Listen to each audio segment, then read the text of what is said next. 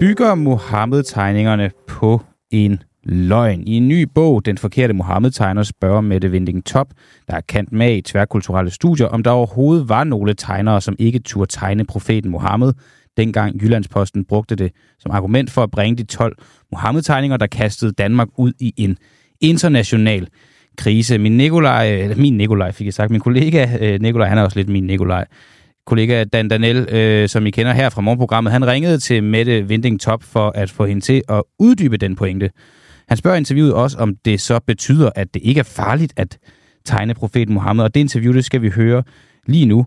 Øh, men inden jeg lige sætter det i gang, så vil jeg bare lige hurtigt sige, at øh, det er ikke kun jer lyttere, der skal høre det her interview, det skal du også. Nina øh, Palesa Bunde, du er jurist og talsperson for øh, gruppen Patty. Gruppen Paty, opkaldt efter Samuel Paty. Ah, selvfølgelig, som arbejder for at fremme skolelærer undervisers ytringsfrihed, metodefrihed og undervisningsfrihed generelt. Tak fordi du er her. Nu sætter jeg båndet i gang, og så er der syv minutter, hvor vi bare sidder og, og lytter. Og, øh, og det håber jeg så også, at, at I vil gøre, lytter til, til Nikolajs interview med, med forfatteren bag bogen. Som jeg forstår det, så er ligesom hovedtesen, hovedpointen for dit bog, dit værk, din, dit fremstød i den offentlige debat her 18 år senere, det er ligesom at, at forsøge at finde ud af, hvorvidt det er rigtigt eller ej, at børnebogsforfatter øh, Kåre Blytten havde problemer med at finde en illustrator af Mohammed øh, til sin bog. Øh, for det første, er det rigtigt, og hvorfor er det vigtigt at sætte lys på nu? Øh, det er ikke min, mit hovedformål. Altså, jeg har syv nuancer, nuancer i min bog, som, øh, som jeg sætter fokus på. Mm. Og det er en af nuancerne. Øh, en anden nuance er, at, øh, at terror har, en, øh, har den virkning på os, at vi oplever den meget mere magtfuld og allesteds nærværende, end, end den reelt er. Mm. Så der er egentlig alle mulige forskellige elementer, jeg synes er vigtige. Okay. Men jeg synes, historien om Korp Lytken er vigtig, fordi at der lige fra starten har været tvivl om, hvorvidt den historie var rigtig. Øh, og, og jeg kunne, da jeg begyndte at, at forske i den her sag, kunne jeg høre rundt omkring i tegnermiljøet, at man altid ligesom har, har haft den opfattelse, at det var en historie, der ikke rigtig var hold i. Mm. Og det synes jeg er relevant, hvis vi skal lære historien, og især hvis det bliver besluttet, at vi skal, øh, vores elever og vores børn skal undervises i krisen, så er det vigtigt, at de også forstår, at at, at, øh, at krisen måske startede på en, en falsk påstand, eller i hvert fald en historie, som ikke kunne bekræftes. Ja, og, og nu siger du, at vi også hvis her, at hvis, hvis det er rigtigt, der ender jo ikke med at være noget endeligt svar øh, på det punkt i din bog. Men hvis vi går ud fra, at det er korrekt, at han ikke alligevel havde svært ved at finde en illustrator, hvad skal vi så bruge det til i dag?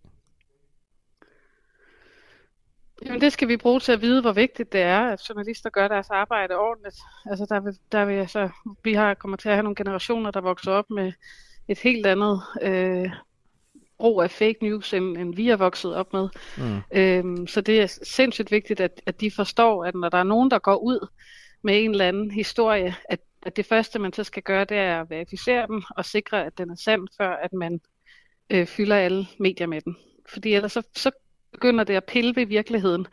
Og, og det har jo i høj grad pillet ved vores virkelighedsopfattelse, at den her historie kom ud. Og, så, og det er vigtigt at vide, om det, er, om det var en sand historie eller ej. Hvad har det gjort ved vores virkelighedsopfattelse? Jamen det har i hvert fald gjort, øh, når jeg taler med folk og, og om, altså når man skal sige, hvad, hvad karikaturkrisen øh, sprang ud af, så var det af, at der var et problem med, at tegnere øh, var så bange for at overtræde et billedforbud inden for islam, fordi de frygtede, at de kunne blive mødt med terror af det. Mm. Så det, der har ligesom været en eller anden grundfortælling om, at der var det her problem, som var rigtig, rigtig stort i starten af nullerne, men som også er blevet reproduceret op gennem årene, at folk har fået en forståelse af, at øh, islam er noget, vi skal være lidt bange for, fordi hvis vi gør noget, som ikke er i overensstemmelse med muslimske forskrifter, mm. så risikerer vi at blive mødt med terror.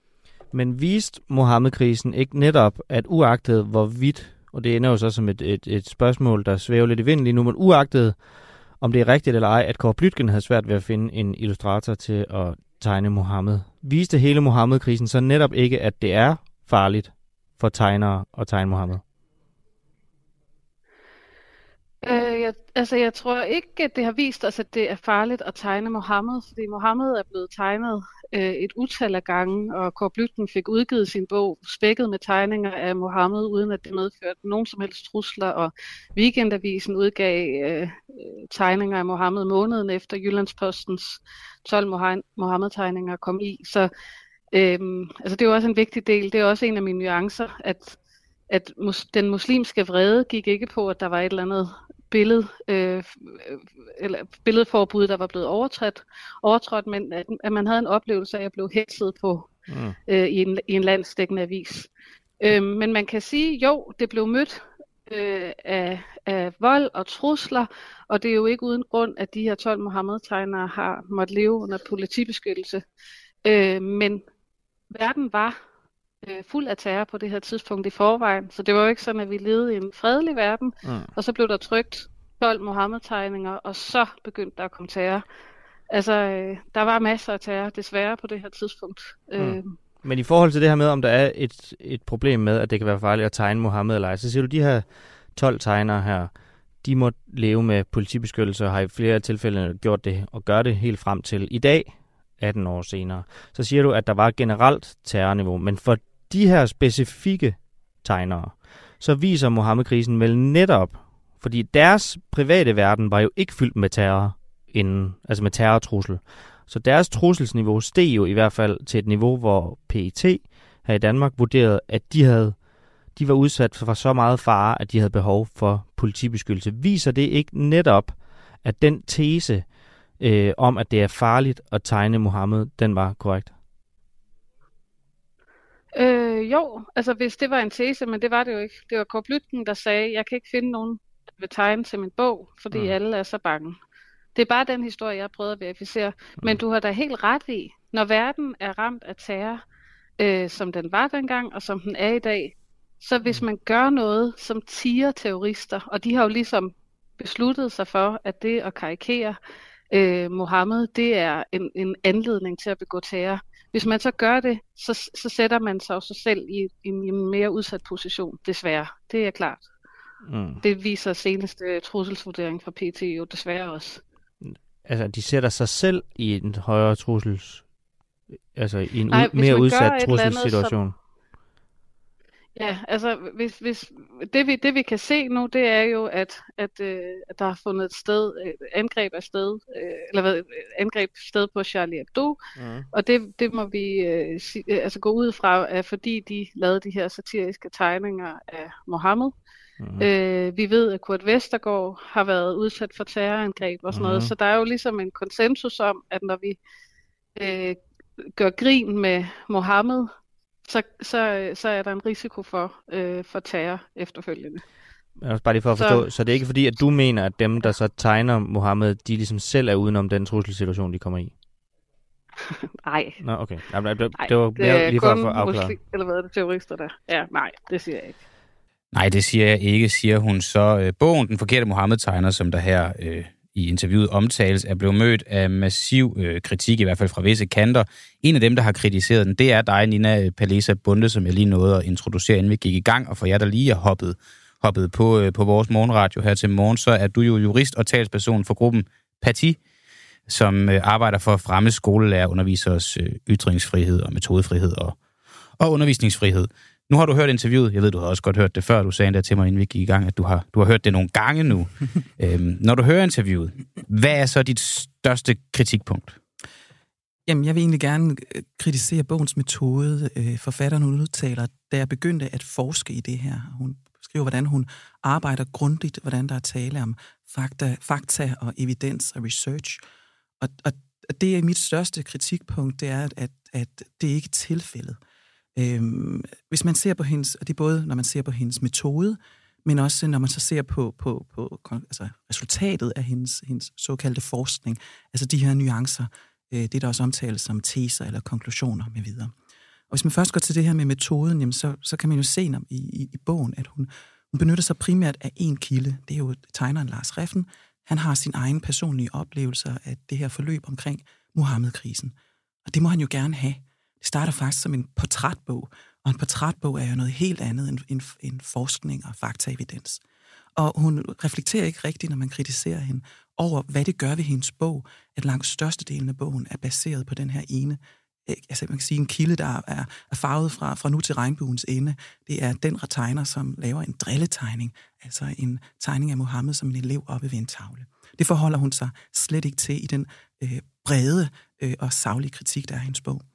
Så er der en, en lang række øvrige kilder, hun benytter sig af, øh, og dem behandler hun heller ikke lojalt øh, i, i gengivelsen af deres øh, ord og udtalelser i, i, i sin bog. Hvor ved du det fra? Det ved jeg, fordi jeg har talt med en hel del af de her kilder, og man kan blandt andet se, at øh, Foreningen for Danske Bladtegnere, som repræsenterer øh, en, en stor del tegnere i Danmark, og man kan se, at Kåre Blytgen, og man kan se, at seks af de tilbagelevende øh, otte Mohammed-tegnere er gået sammen om at lave et kritikbrev. Så den her kritik af hendes bog, hvor de øh, grundlæggende øh, angriber den nuance, den tese, at der ikke var bange tegnere, og at Kåre Blytgen løgn, at han løg, den har de altså gået ud og tilbagevist.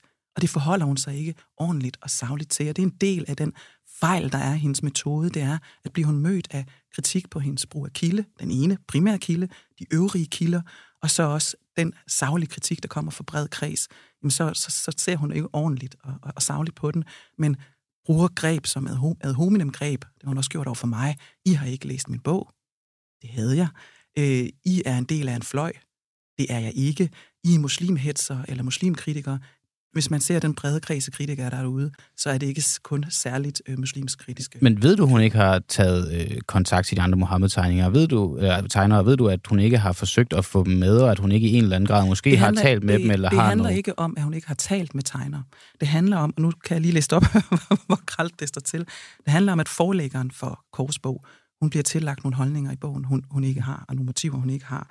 Og hun er voldsomt kritisk over for bogen, og hun er uenig i bogens nuancer.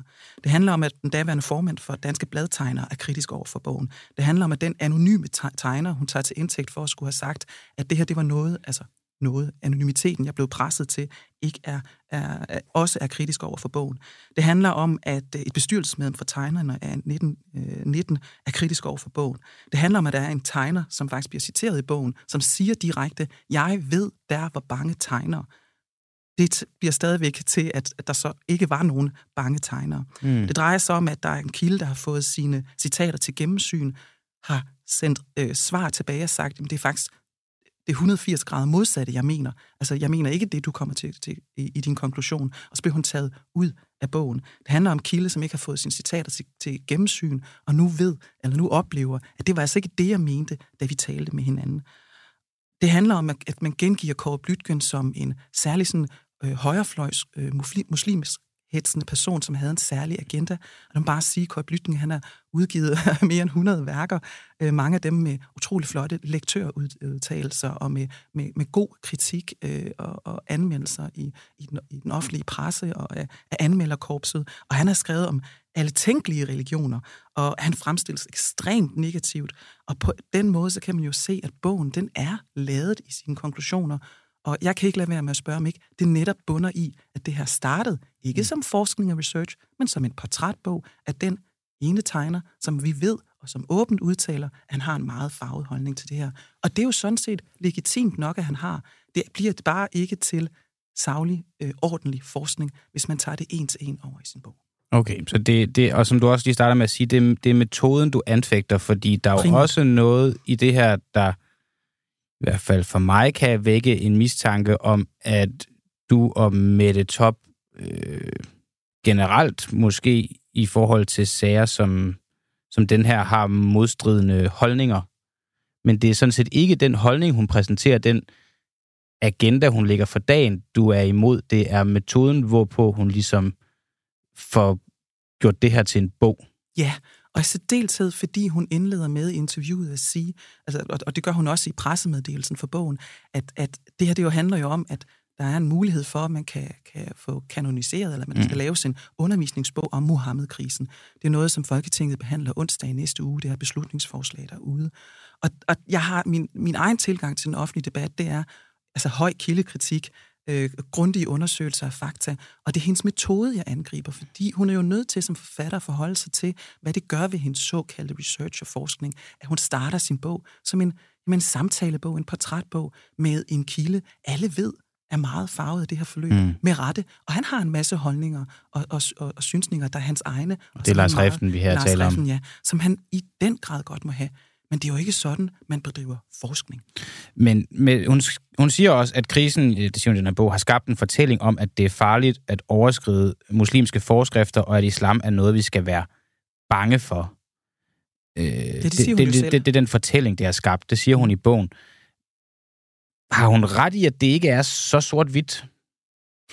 Jamen, der er ingen, der siger, det er så sort-hvidt. Nu bider jeg også mærke i interviewet, hun, hun, hun lægger vægt på det her med at hetze og tiger. Men hun har vel ret i, at der er øh, et, et, altså at, at de kriser, vi har set nu på dansk jord, Mohammed-krisen, har fået i en eller anden grad en sådan øh, et, et, et muslimsk, øh, en muslimsk øh, bagtæppe, islamistisk bagtæppe. Altså, der er visse typer i Danmark og visse personer, der er bange for at, at lave Mohammed-tegninger. Mm. Det, det, det, det tror jeg ikke, du er enig med mig i. Nej, det, det er ingen uenig i. og, og det er det jo på grund af alt det, der ligger bag her. Ja, og det, der er spændende ved, og nu tager jeg igen fat i hendes metode, det er, hun bruger så det forhold, at der, at der er folk, der er bange for det, til så at lave en, en, en meget fornøjelig øh, sammenligning med trafikdrab og partnerdrab. Og hun siger, jamen i Danmark, hvis man går rundt, jamen så er der jo større sandsynlighed for at blive dræbt i trafikken, mm. eller at blive udsat for partnerdrab, end det er at blive dræbt som Mohammed-tegner. Og det er jo en ekstremt speciel måde at drive sin metode, det er at sige, jamen 12 partnerdrab i Danmark om året, det er utrolig farligt, men ingen dræbte Mohammed-tegner endnu. Altså det hun i stedet for skulle forholde sig til, det er, hvad er ens risikoprofil, hvis man er tegner? Man tegner bamse og kylling, man tegner blomster, øh, man tegner fuldstændig ukritisk øh, illustrationer, som ikke beskriver noget religiøst overhovedet, eller politisk for den sags skyld. Mm. Det kunne også være nogen fra højrefløjen, man beskrev. Og så dernæst så laver man en risikoanalyse. Hvad er så ens risiko, øh, hvis man tegner Mohammed, og endda tegner kritisk, og for at mm. bruge hendes egen ord, tiger? Og det er jo en helt anden risiko, øh, man, man pludselig står i. Og, og der, jeg forsker ikke i det, jeg er ikke PET, men der er jo en grund til, at der er PET øh, og, og politimyndigheder tilknyttet de personer, der, der, der gør det. Og går man helt forud for Mohammed-krisen, som hun vælger at kalde år 0 for Charlie Hebdo-angrebet, hvilket var et fatalt og forfærdeligt angreb, og det er jo den, altså helt vildt, at hun vælger at gøre det øh, i sin bog med, med udgangspunkt i sin, sin kildes øh, øh synsninger og, og oplevelser. Hvis man tager det forløb og går forud for Mohammed-krisen, så var der mordet på øh, Theo Van Gogh, der, Van Gogh, der var en lektor, der var blevet angrebet i Danmark. Mm. Der var en komiker, der sagde, jeg tør ikke lave de her vidigheder med videre. Så der er jo noget, der gik forud for krisen, og så er der, er der Kåre Blytkens historie. Det hun så vælger at sige, det er, jamen Kåre Blytken, han må være den, der tager fejl. Han må være den, der lyver, trods at de ydre forhold, vi kender, de ydre farer, vi kender, de angreb og de trusler, vi kendte til, de eksisterede, før Kåre Blytken han trådte ind i det her. Men hun kan vel godt have en pointe i, at, øh, det er jo, at der er skabt den her fortælling om, at, at, at det er farligt at overskride muslimske forskrifter, og at islam er noget, vi skal være bange for. Øh, det mener hun jo så, så ikke, det er, men det er den fortælling, der er skabt. Man ved jo også, hvis jeg ser to rockere, jeg går heller ikke over, selvom man jeg godt må, og sige, øh, er du homoseksuel? Fordi... Jeg, har, jeg har set, det, det her eksempel kommer tit, jeg har set talrige satiretegninger på alle tænkelige grupper, også rockere, øh, når de kommer op i også bandemedlemmer. Men rockere har jo heller ikke og, og, noget nedskrevet om, at man ikke må øh, afbillede rockere. Og den sammenligning, du laver her, det er, nej, jeg går heller ikke hen til et hvilket som helst religiøst menneske, uanset hvad de må tro på, og siger noget grimt direkte i deres ansigt. Mm. Det er to vidt forskellige situationer, og jeg synes faktisk lige præcis den her sammenstilling, den er ved at være lidt tyndsligt. Det, man forholder sig til, det er, at nogen vælger at bruge øh, formidlingen, altså den offentlige formidling, og det at tegne, eller for den til skyld synge, eller øh, øh, hvis man er Jaja Hassan, lave øh, mm. poesi til blandt andet magtkritik, til at beskrive deres virkelighed med videre. Og det giver en forhøjet risiko. Og det kan jeg også høre, hun selv siger. Ja, hvis man, for at bruge hendes eget ord, tiger, så er der en forhøjet risiko. Så det, den diskussion, synes jeg egentlig er, er, er værd at lægge til side, som noget, vi, vi vel en af, efterhånden er, er enige om. Og så rocker analogien. Altså, det er jo, jeg vil ikke kalde nogen som helst noget grimt direkte op i deres, mm. deres ansigt. Men det her, det handler om, at der er nogen, der vælger at tegne, og også gøre det satirisk, og også gøre det kritisk. Og man kunne jo vælge at sige, men igen, det er en anden diskussion, at det var magtkritik, for religion er magt. Men igen, hendes metode. Det hun så gør, det er at sige, fordi ingen af de her bange tegner vil manifestere sig lige præcis for hende, mm. så eksisterer de ikke. Og at drive forskning på den måde, men man er jo nødt til at også afsøge, kunne der være andre forklaringer? Hvad skulle hun have gjort? Jamen, hun kunne da have overvejet, jamen, er det virkelig den mest sandsynlige, at, at det er tilfældet? Hun går til Kåre Blytgen, som er journalistisk uddannet. Han ved, hvordan man skal beskytte sine kilder. Jeg har set øh, kommunikationen mellem dem. Han skriver, at han har lovet dem evig anonymitet. Mm. Den nærmest tryller hun ham om at få ophævet, og, og har man en journalistisk baggrund. Hvad baserer du det på? Det har du også set. Jeg har læst øh, korrespondancen mellem dem. Øh, så, så, Hvordan tryller hun om at få den ophævet? Jeg simpelthen siger, vil du ikke nok give mig mm. deres navne, så jeg kan, så jeg kan tale med dem? Ja. Jeg vil også gerne give den anonymitet. Ja. Men hele grundpræmissen for en journalist og for Kåre Blytgen er jo, at man beskytter sine kilder. Jeg har ikke talt med PET, men jeg ville da som forsker overveje, kunne en anden forklaring være, at de er blevet frarådet at træde frem. Mm. Der er jo faktisk en tegner, som sidenhen så endte med at illustrere den bog. Vedkommende er jo ikke trådt frem i dag. Men det er vel lige så meget en spekulation, og som når hun spekulerer, ja, så er det nok, fordi at de ikke... Og der har du hele pointen.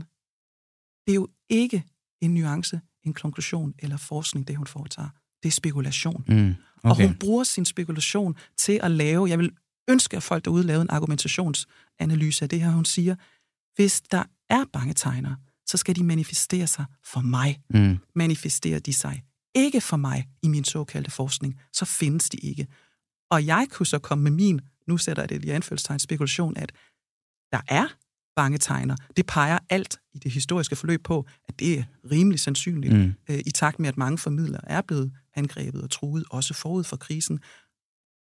Og så sige, jamen, hvad kunne deres grund være til ikke at træde frem? Det er blandt andet, nu gørs Kåre Blytgen til år 0 for Charlie Hebdo-angrebet. Mm. I hendes bog, det er jo ikke særlig motiverende for os at træde frem.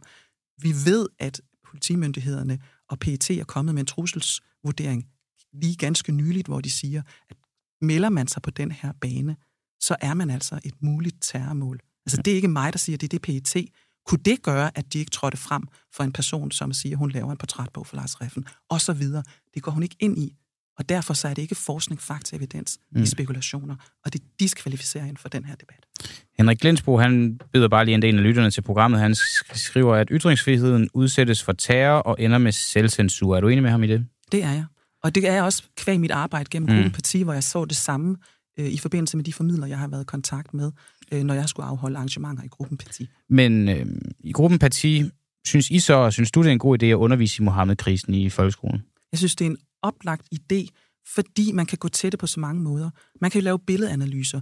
Hvad i den her Så man skal vise tegningerne til børnene? Man kan, kan fordi vi har metodefrihed og undervisning. Men er det en god idé at vise tegningerne til børnene som en del af undervisningen? Ikke nødvendigvis børn, det kan være unge, men unge. hvis man vil forklare, hvorfor der kommer store følelser, så er det da værd at overveje at lave en billedanalyse.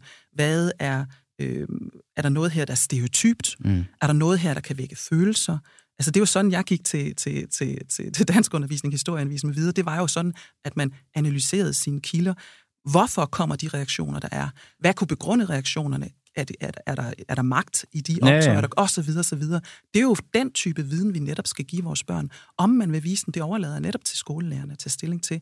Man kan i hvert fald konkludere, at der findes pt. kun et undervisningsemne i Danmark, Men som man ikke vil lave undervisning. Men I, kan vel, I arbejder for at fremme skolelærer, undervisers ytringsfrihed, metodefrihed og undervisningsfrihed. Vil ja. det ind under den paraply være en god idé for skolelærer, som leder deres undervisninger, for at demonstrere netop alt det her undervisningsfrihed, ytringsfrihed, metodefrihed, og fremvise tegningerne for eleverne?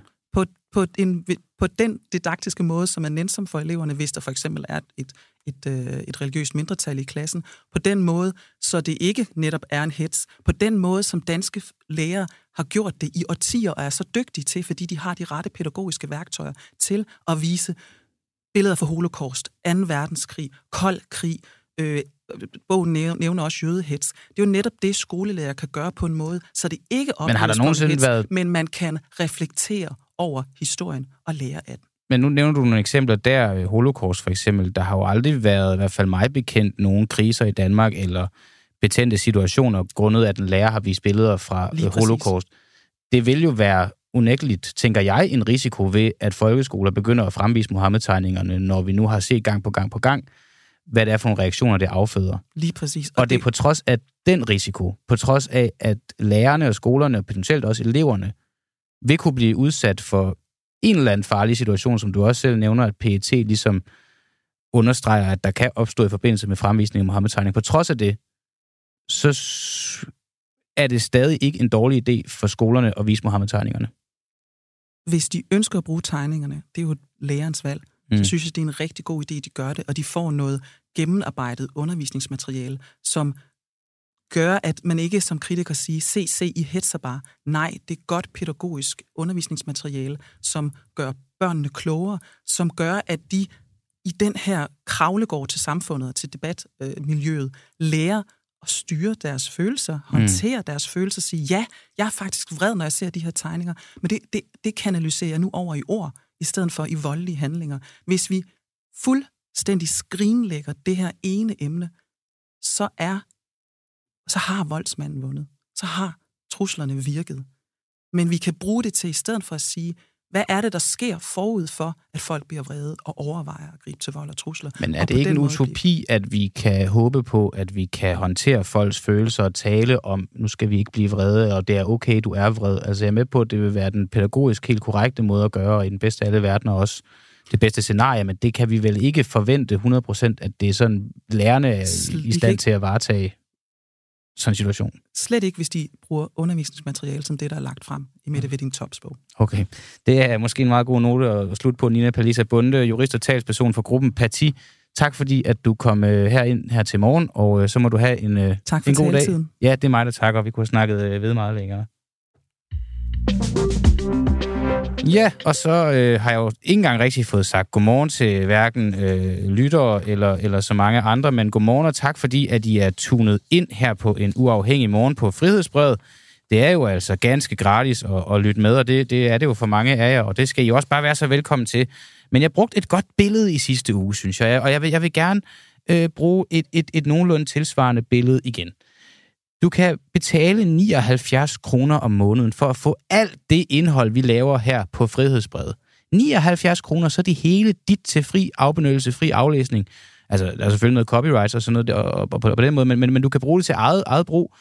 Det er alt for teknisk at skulle til at gå ned den vej. Men det kan du altså få for 79 kroner. Eller du kan vælge at gå i Netto og købe en halv liters øh, cola hver dag. Den koster 20 kroner. Det bliver altså 600 kroner for en måned for at drikke en halv liters cola hver dag.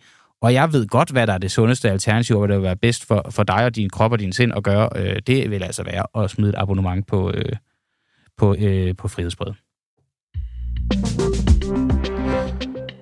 Bidrager regeringens krav om 37 timers arbejdspligt for arbejdsløse ikke-vestlige kvinder til mindre byråkrati i kommunerne?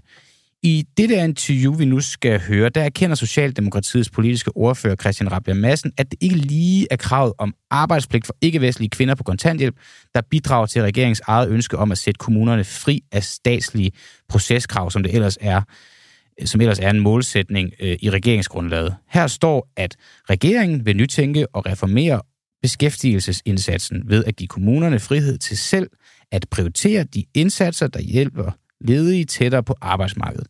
Men hvordan giver det så mindre byråkrati i kommunerne, tænker du sikkert nu, når regeringen sætter dem til at opfinde nyttejob til kontanthjælpsmodtagere?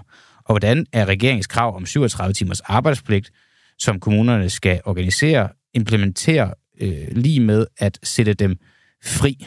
Det spurgte Frihedsbredets øh, journalist øh, Sofie Frøkær, Christian Rabia Massen om, og det lød sådan her det kan man gå så langt til at kalde det en frisættelse af kommunerne, men jeg tror, det medvirker til at frisætte den enkelte, at man bliver mødt med forventninger. I hvert fald må man sige, at det har været det modsatte af frisættelse, at vi har efterladt de her kvinder på passiv forsørgelse, fordi vi har efterladt dem til en øh, tilværelse langt væk fra vores andres fællesskab. Så jeg er helt overbevist om, at der er tale om en meget betydelig frisættelse for den enkelte, og et øh, forsøg på jo at at udbrede den protestantiske arbejdsetik og moral, som er fundamentet under øh, vores land og vores øh, evne til at finansiere vores velfærdssamfund, hvis man skal flyve det højt. Altså, I skriver, at I gerne vil give kommunerne frihed til selv at organisere beskæftigelsesindsatsen, og nu kommer I så med et krav fra centralt hold om, at alle øh, der er omfattet af den her arbejdspligt, der skal kommunerne ud og finde 37 timers nyttejob til dem om ugen. Det er vel ikke at give dem frihed til selv at organisere beskæftigelsesindsatsen? Ej, det var også derfor, jeg lige holdt lidt igen, da du spurgte, om jeg mente, det her var en frisættelse af kommunerne.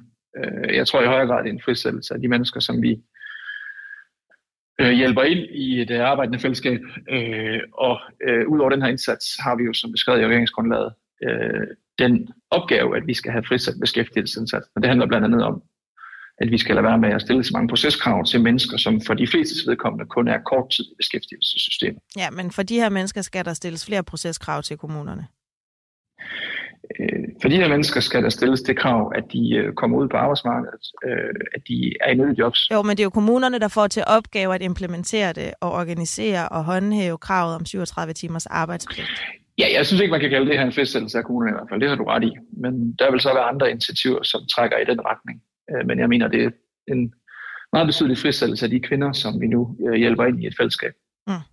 I har jo lovet, at der skulle blive meget mindre byråkrati og regler og krav og øh, alt den slags i den her regeringsperiode. Giver det her forslag mere eller mindre byråkrati ude i kommunerne?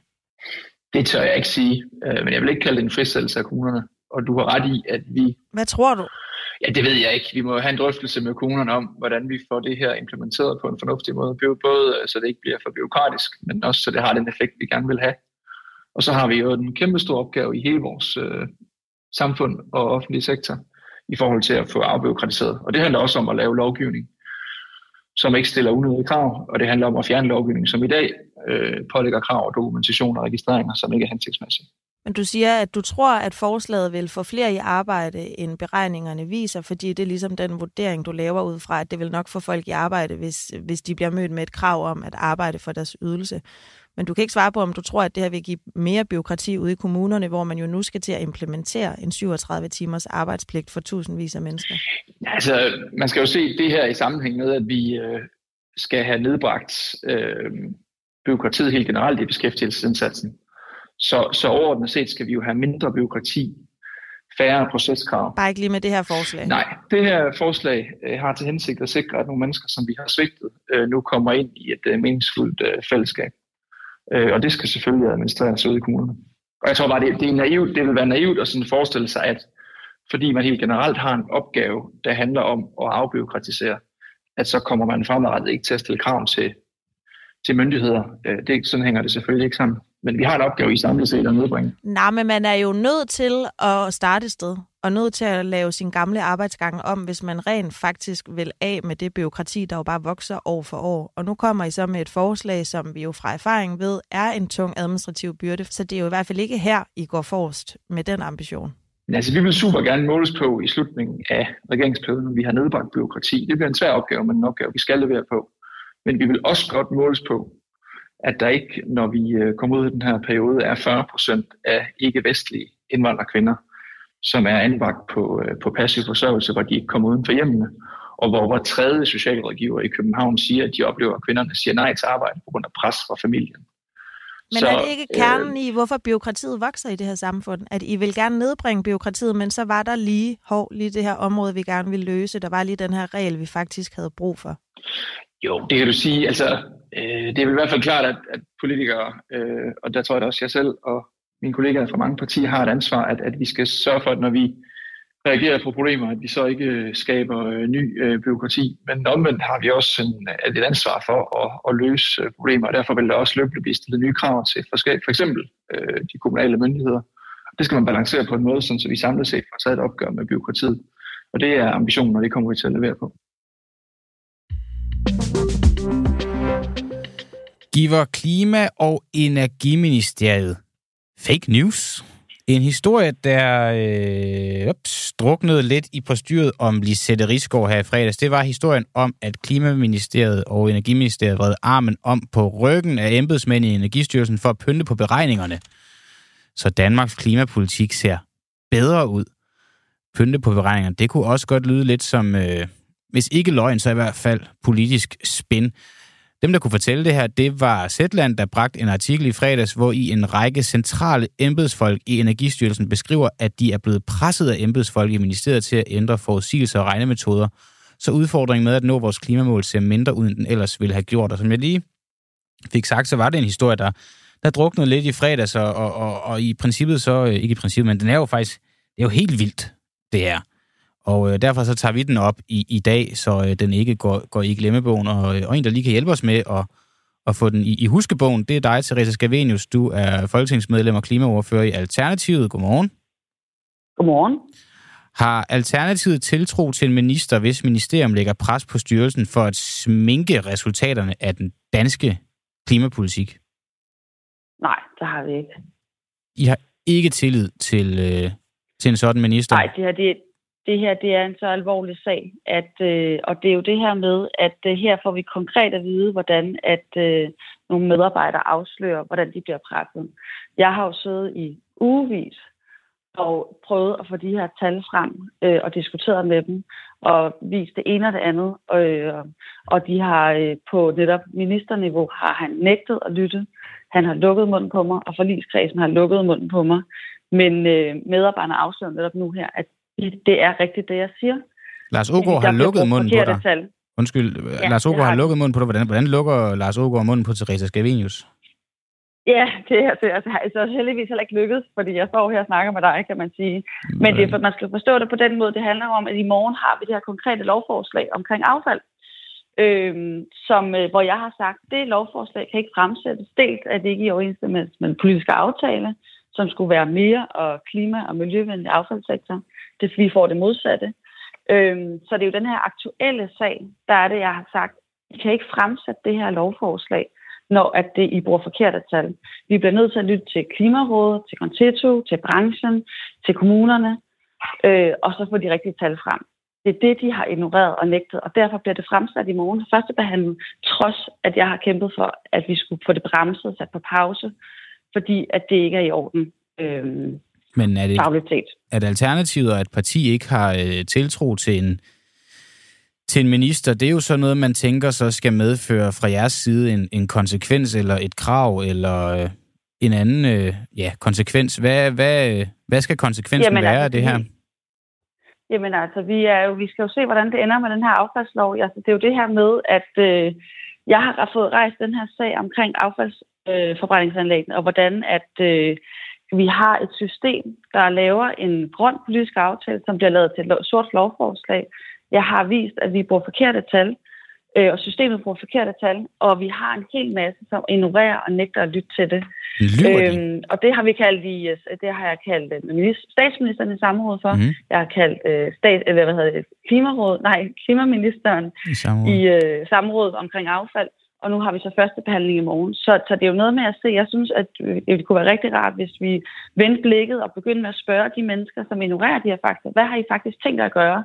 Fordi hvis de i morgen siger, det er rigtigt nok, vi har lyttet, nu er det rigtigt nok, vi kan ikke, vi kan ikke fortsætte med det her lovforslag, vi tager der bordet, så er det jo en anden sag. Så det er jo noget med, at vi skal jo teste og se, hvordan om de faktisk har tænkt sig at gennemføre øh, noget med skyklapper på. Fordi så er det jo det her med, at vi har to problemer. Det er et klimapolitisk kæmpestort problem, men det er jo også et demokratisk kæmpestort problem. Mm. For så har vi jo ikke et velfungerende system, som vi kan stole på. Og et er, at jeg ikke stoler på det, og det skal jeg nok lave konsekvenser hen ad vejen, men vi er desværre kun et lille parti. Så det jo handler noget om, hvordan er det vores samfund grundlæggende er struktureret. Hvor meget kan vi acceptere? Hvor meget kan journalister acceptere? Hvor meget kan borgerne acceptere i forhold til, at øh, det simpelthen er blevet åbenbart en gængs praksis på Christiansborg og i ministerierne, at man må greenwashe. Og hvis der så er nogle, øh, hvad hedder det, folketingsmedlemmer, som forsøger at rejse det, eller nogle embedsfolk, som forsøger at sige, hey, det er så forkert det her, så bliver man forsøgt trynet og tid ihjel, og så skal man øh, øh, netop, øh, hvad hedder det, få det igennem frem gennem medierne. Og derfor er det lige pludselig medierne, der så har en stor rolle i at få afdækket det her, fordi man inde i systemet bliver ekstremt presset. Øh, så det er jo noget med, at vi skal stille os det her alvorlige spørgsmål alle sammen. Hvor meget, hvor meget synes vi er okay øhm, mm. klimapolitisk og demokratisk. Og det er derfor, at ja, den her situation, den her, det er ret opskaleret for mig. Ja. Og det er ret vigtigt, øh, og det er også derfor, jeg mener, at statsministeren netop skal holde ansvarlig lige for, for det her, for det virker til, at, at klimaministeren ikke har styr på, hvad der foregår mm. over i Klimaministeriet. Og så må vi jo se, hvem er så i det her land ansvarlig for, at vi får en fagligt baseret, ordentlig lovgivning. Og igen, vi kan være uenige omkring det klimapolitiske indhold, Øh, men vi kan ikke være enige, uenige om, at, øh, at tallene ikke skal stemme og være i orden. Øh, og så kan man så derefter bruge det til, hvad man vil. Fordi det er jo sådan konkret i forhold til affaldstalen i morgen. Der kunne de jo bare sige, prøv at høre her, vi synes, det er en rigtig god idé at lave en sort affaldslov. Vi synes, affald, det kan man sælge frem og tilbage og tjene rigtig mange penge på. Vi er lidt ligeglade med miljø og klima. Mm. Det kunne de jo bare sige, for det er det, der sker med det her lovforslag. Og så vil det jo sådan set være i orden. Problemet er, at de lader som om, at det er noget, der giver øh, mere klima og mere miljøvenlighed. Noget, jeg og det er jo det, der er at sige, at det er jo det, som du lige spurgte før. Er det løgn? Ja. ja, det er løgn. Så ministeriet lyver? Ja, regeringen altså, det lyver. gør de jo så. Øh, ja, Du sidder ja, som det er det folketingsmedlem og siger, at Ja. ministeriet og regeringen lyver. Altså sidste... Ja, jeg det kommer er til jo desværre der, vi er. Ja, jeg- jeg kommer til at tænke på Benny Engelbrecht, øh, fra da han var transportminister, og hans, hans øh, ministers taburet, den væltede jo. Øh, meget Jamen, bekendt, altså, fordi han også tilbageholdt også- vigtige klimatal for, for øvrige partier. Nu har vi så en Ja. minister, hvis embedsapparat presser pyntede vurderinger af klimapolitikken igennem. Ja. Skal Lars Ågaard gå af? Det kan godt være den mulige konsekvens, der sker. Øh, Det, er, Det kan være en fald, konsekvens, men er det et krav fra Alternativets side, at Lars Ågaard skal gå af? Så som sagt, sådan fungerer det ikke. Lige nu handler det om at se, hvordan er det, de håndterer den her lov omkring affald. Men hvis hvis han lyver nu, kan vi så stole på ham nogensinde igen? Øh, Det er jo faktisk det der problem. Jeg har det lidt ligesom, hvis man spiller kort med nogen, ikke? og de så snyder en gang. Så er problemet lidt, at man faktisk begynder med at sige, sådan, snyder nu igen, når du vinder. Ikke? Mm. Og det er jo det, der er problemet med tillid, at den er så følsom. Derfor skal vi værne ekstremt meget om den. Og især netop i et samfund, hvor der er meget øh, hvad hedder det, politisk pres på netop øh, populisme, og øh, der, det, der foregår så mange ting, så det er så vigtigt, at vi værner om vores politiske system, Men hvorfor og forlanger, man stoler på det. hvorfor forlanger Alternativet ikke, at Lars Ågaard går af, hvis vi ikke kan stole Det på er fordi, Du du må bruger lige selv forstå, at der er en proces i det. Vi har jo et samråd, og så skal vi jo først, man bliver ligesom nødt til først at høre, hvad siger statsministeren. Men hvis Hvad I sikrer siger, jeres sag om, at de øh, tilbageholder vigtige klimatal, som det godt nok lyder til, at du er ret sikker på lige nu, Sagt, ja, det kan, hvad skal samrådet så gøre forskel? Regner du med, at de måske finder ud af, Jamen, at det ikke er rigtigt? Ja, ja, ja altså, det er jo det, men altså, sådan er det jo trods alt. Man må lige høre, hvad, hvad, hvad han siger til sådan et åbent samråd. Og så er- vi har jo allerede til et Er andet du samråd. helt jeg sikker nu, Therese? Du sidder og siger her live i radioen, at ministeren lyver, regeringen lyver. Ja, ja, Du, er du, du, du, du er slet ikke i tvivl, lyder øh, det til. Hvad er det så, du håber at få ud af samrådet, som skal ændre din holdning til, hvorvidt at han lyver, og hvorvidt han skal gå af? Jamen, det, det, øh, jamen altså, som sagt, vi er jo i proces med det, så det, det er det, det arbejder, jeg, som jeg også tror, det arbejder hen imod. Men der er lige nogle steps, der er hen imod, før man kan gøre det. Og for særligt er det, lovforslaget skal lige fremsættes i morgen. Men, men, men, men jeg ser også meget alvorligt, og derfor er det nok den vej, pilen ret- peger. Mm. Og, det, og det kommer til at være... Øh, og det er derfor igen, at... Øh, ja, så, så det, er, det er den vej, den peger, pilen.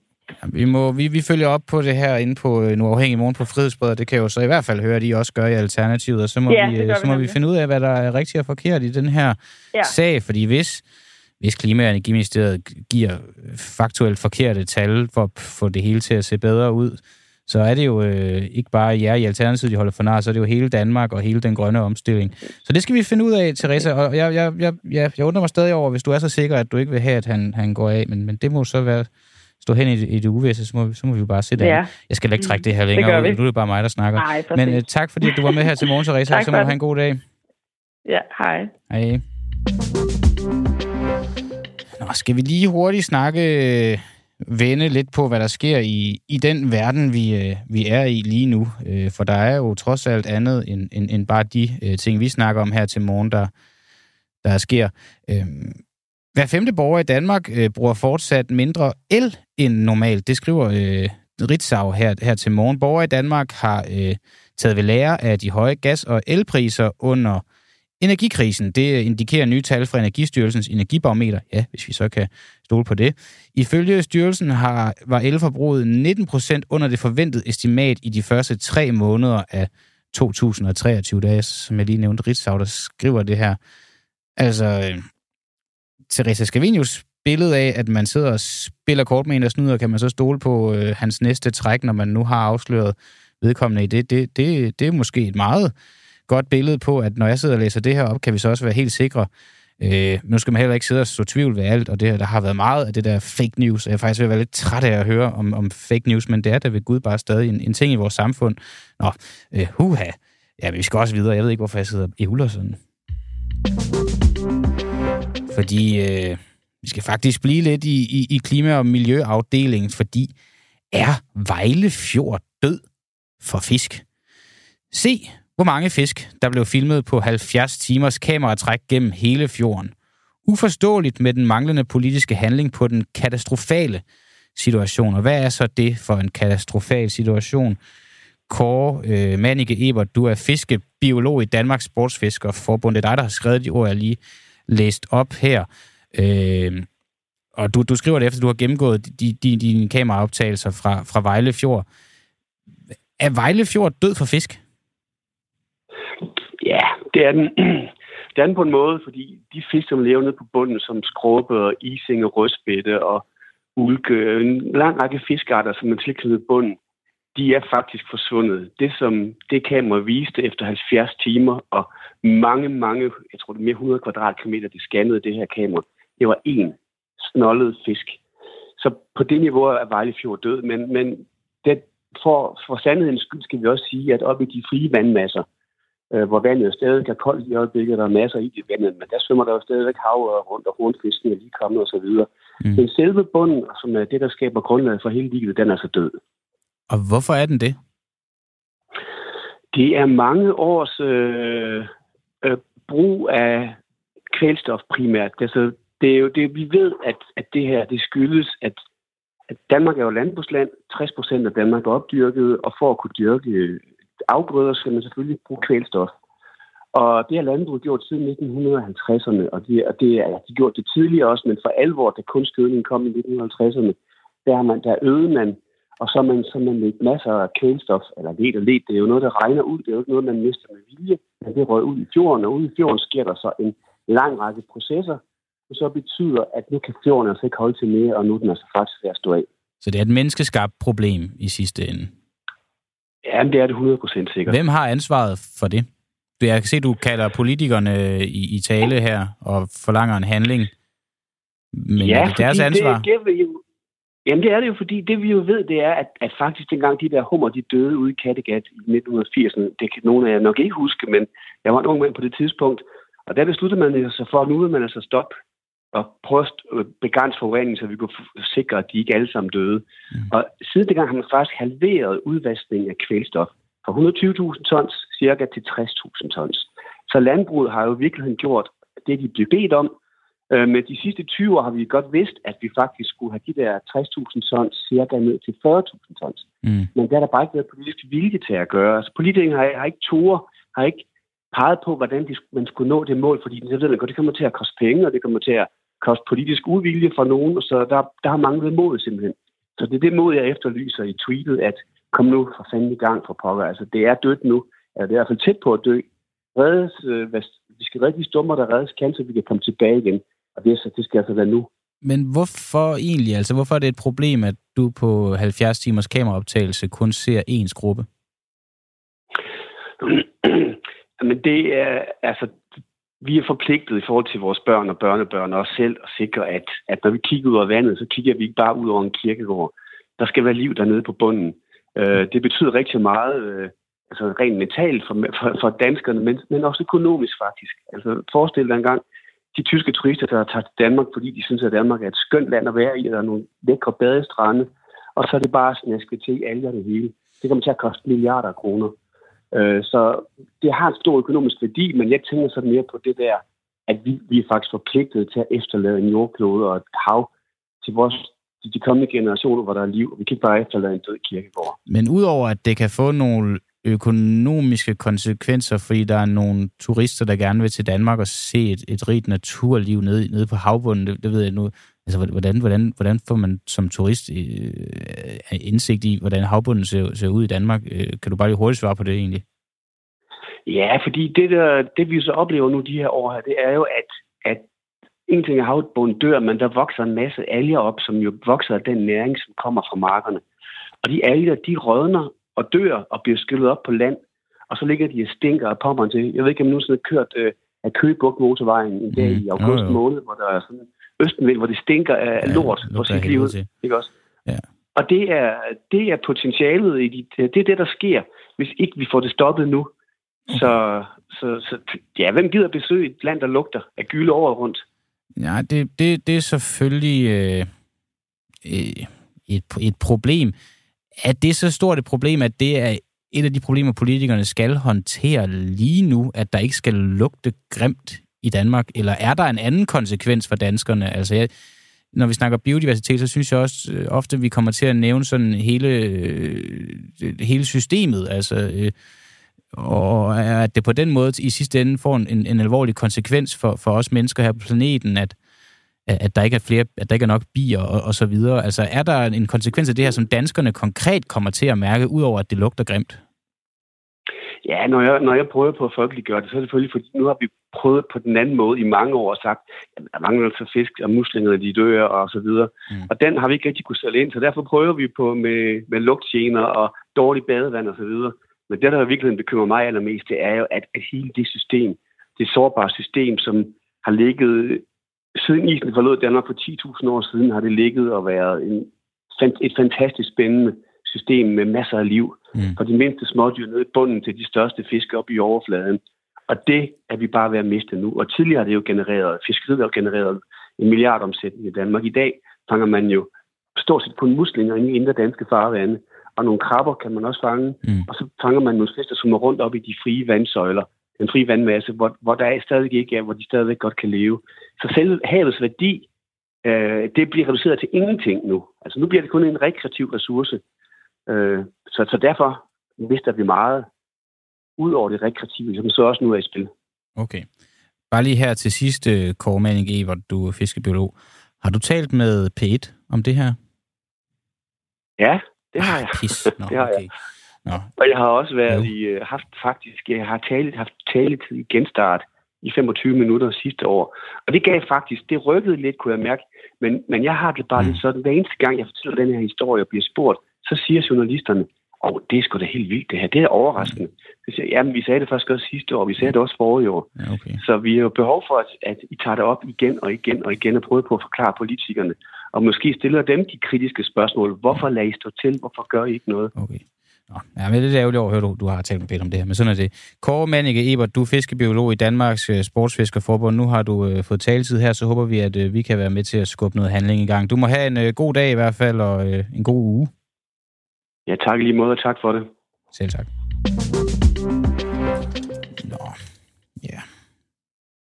Jeg har jo, jeg har jo selv været ofte ved Vejle Fjordområdet, og øh, altså, jeg har jo godt nok aldrig været nede på havbunden, men, øh, men det er da stadig, øh, stadig trist at høre, at der kun er én gruppe på sådan en 70 timers øh, kameraoptagelse, der, der dækker det meste, det meste af havbunden i, i fjorden. Men, øh, men øh, så må vi jo få politikerne til handling og få dem til at gøre noget, så der kan komme nogle flere skrubber. Og øh, så vil jeg jo så bare, ligesom det skete i fredags, prøve at sløre en, en klimanyhed med noget med Lisette Risgaard. Og det er måske faktisk hele Socialdemokratiets plan. Det er der i hvert fald en, en mand her, der mener ikke nødvendigvis, at det handler om at sløre klimanyheder øh, og klimatal, men, men at Socialdemokratiet ligesom står bag hele den her Lisette Rigsgaards sag. Står Socialdemokratiet bag et karaktermord på en fagforeningsboss, Danmarks anden mest magtfulde kvinde, Lisette Rigsgaard. Hun er jo som nævnt færdig som formand i fagbevægelsens hovedorganisation. Og søndag morgen så trak den øh, magtfulde fagforeningsleder sig fra sin post i spidsen af FH. Det gjorde hun efter Ekstrabladet at Bergen skal kunne afdække, hvordan Rigsgaard har opført sig upassende og grænseoverskridende over for flere mænd. Og søndag så var støtten fra flere FH's medlemsforbund altså væk. Der er dog nogen, som mener, at der kan være urent trav i, i afsløringen, som man siger. Claus øh, Riskær, i et opslag på Facebook, så skriver du, at du er gal over behandlingen af Lisette Rigsgaard. Du spørger også, om der er politisk indblanding fra politiske agenter fra Socialdemokratiet. Hvad er det, du mener med det? Og godmorgen. Og godmorgen. Jo, altså, jeg mener, at det her, det er jo uhørt, kan man sige, at der på samme tid i to eller anden uafhængige medier, baseret på de samme kilder, og baseret på anonyme og ikke dokumenterede, dokumenteret mindre alvorligt, fordi hun har gået selv anerkendt det, men der er i hvert fald ikke indhold, er i hvert fald ikke kendt. Der går man ud på det grundlag og vælter formanden for en af landets største øh, politiske organisationer. For det er jo en politisk organisation, LO, og som nu hedder FH. Mm. Og jeg synes, at øh, det, at man på det grundlag og den timing, der ligger i det, øh, kan komme frem til det resultat, det, det er øh, yderst overraskende. Og jeg er, øh, så til det er jeg jo kritisk over for processen i regi af FH. fordi jeg er ikke sikker på, at man ikke måske mere skulle se det som et angreb på FH og deres institution, mere end være bekymret over, at, at der åbenbart er nogle øh, FTF-rejser i, i det her sammenhæng her, som føler sig såret over, at det er blevet på numsen, eller hvad der er sket. Ikke? Og, så, så jeg, jeg er altså bare ligesom med den overbevis. Jeg har bare en intuitiv fornemmelse der, mm. at det er godt nok mystisk det her, øh, at det kan komme frem på den måde. Og jeg tror altså, at det er materiale, der er givet ind til et par store medier øh, for okay. at lægge den her historie. Jeg vil bare lige afspille et klip fra øh, Mette Frederiksens 1. maj-tale i går i Fælledparken. Den lød sådan her. Ja. ja. Jeg ved ikke, om du kan høre det, men der var jo ikke nogen 1. maj-tale i Fælledparken fra øh, Mette Frederiksen. Hun var blevet forment adgang. Er, øh, er det her en del af det karaktermor? Jamen, altså, jeg mener helt klart, at det er ikke stor sagen. Det var en politisk uenighed, trods alt. Ikke? Mm. Uh, men, men det er helt klart, at man rammer uh, Socialdemokratiet institutionelt, og det er det at gå ind og hive ned og tage i stolen 1. maj, så har man ligesom erklæret krig. Ikke? Og øh, at det her kommer frem efter overenskomsterne er afsluttet og før 1. maj.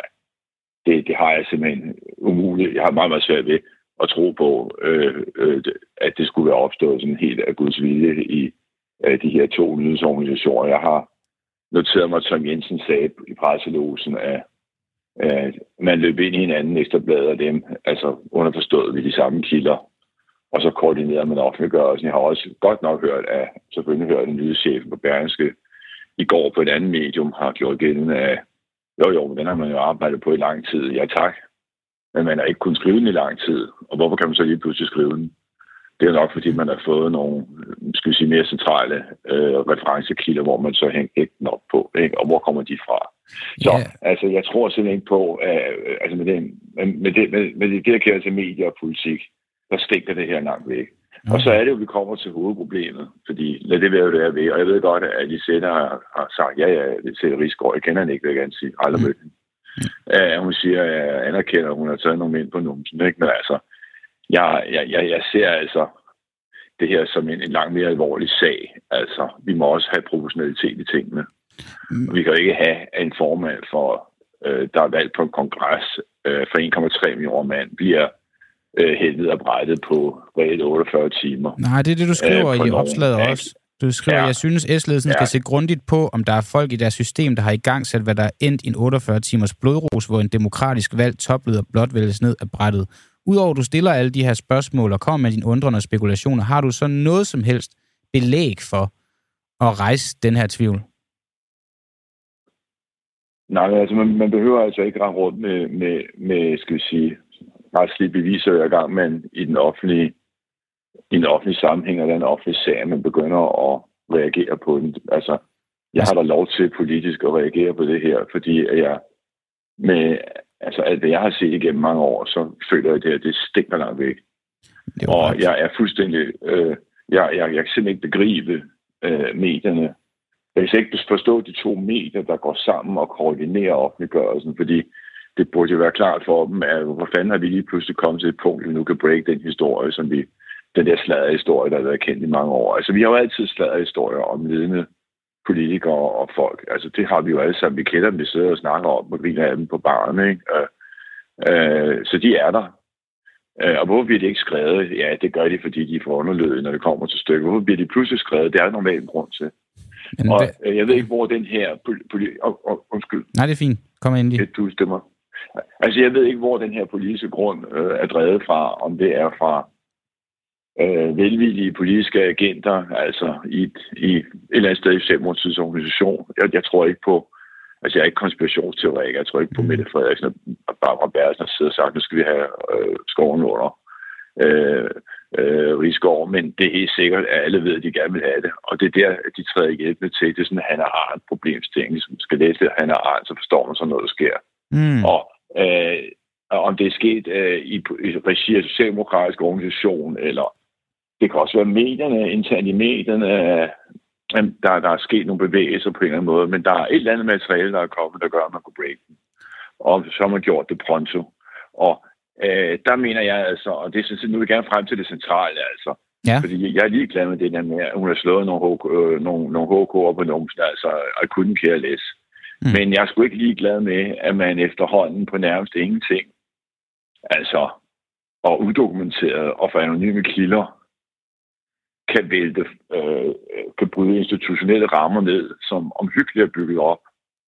Og jeg betragter det, hvis jeg sad i FH, så vil jeg betragte det her grundlæggende som klassekamp. Fordi det er jo helt grundlæggende et fundamentalt angreb på øh, gamle LO-værdier. Og øh, de gamle LO-forbund har jo også stået ret stille, kan man sige, den her sag her. Øh, læg mærke til alle de her forbund, der brokker sig øh, HK. Det er jo gamle FTH-område, ikke, som nu er ikke fuld gang. Ikke? Og øh, altså, øh, ja, men i arbejderklassen historisk på nogle fester har øh, er gået lidt længere, man måske normalt er vant til. Det er sgu ikke noget nyt. Og mm. øh, jeg tror, at Lisette Rigsgaard altid har taget mændene på numsen. Det tror jeg simpelthen ikke er noget nyt. Jeg tror, at hendes personlighed, det er bare kvinden, Lisette. Men er det godt at have en, en formand, der øh, tager, tager folk på numsen? Kan man stole på øh, hende? Det er det for mig. Nej, nej, det skal man nok overveje, når man genvælger hende ved den næste kongres.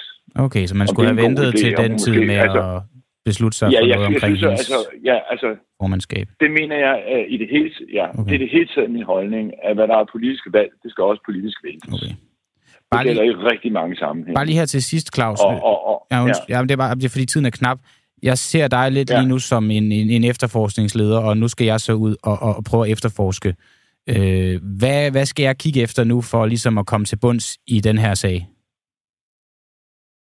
Ja, indtil videre har vi en, øh, en formodning om, at uh, sammenhængende, uh, timingen, uh, indholdet af skal sige, de gæringer, man er beskyldt for svagheden af dem osv., alt sammen tyder på, at uh, det er et politisk projekt at forvælte den her formand, mm. og det kan selvfølgelig kun ske ved en hurtig operation.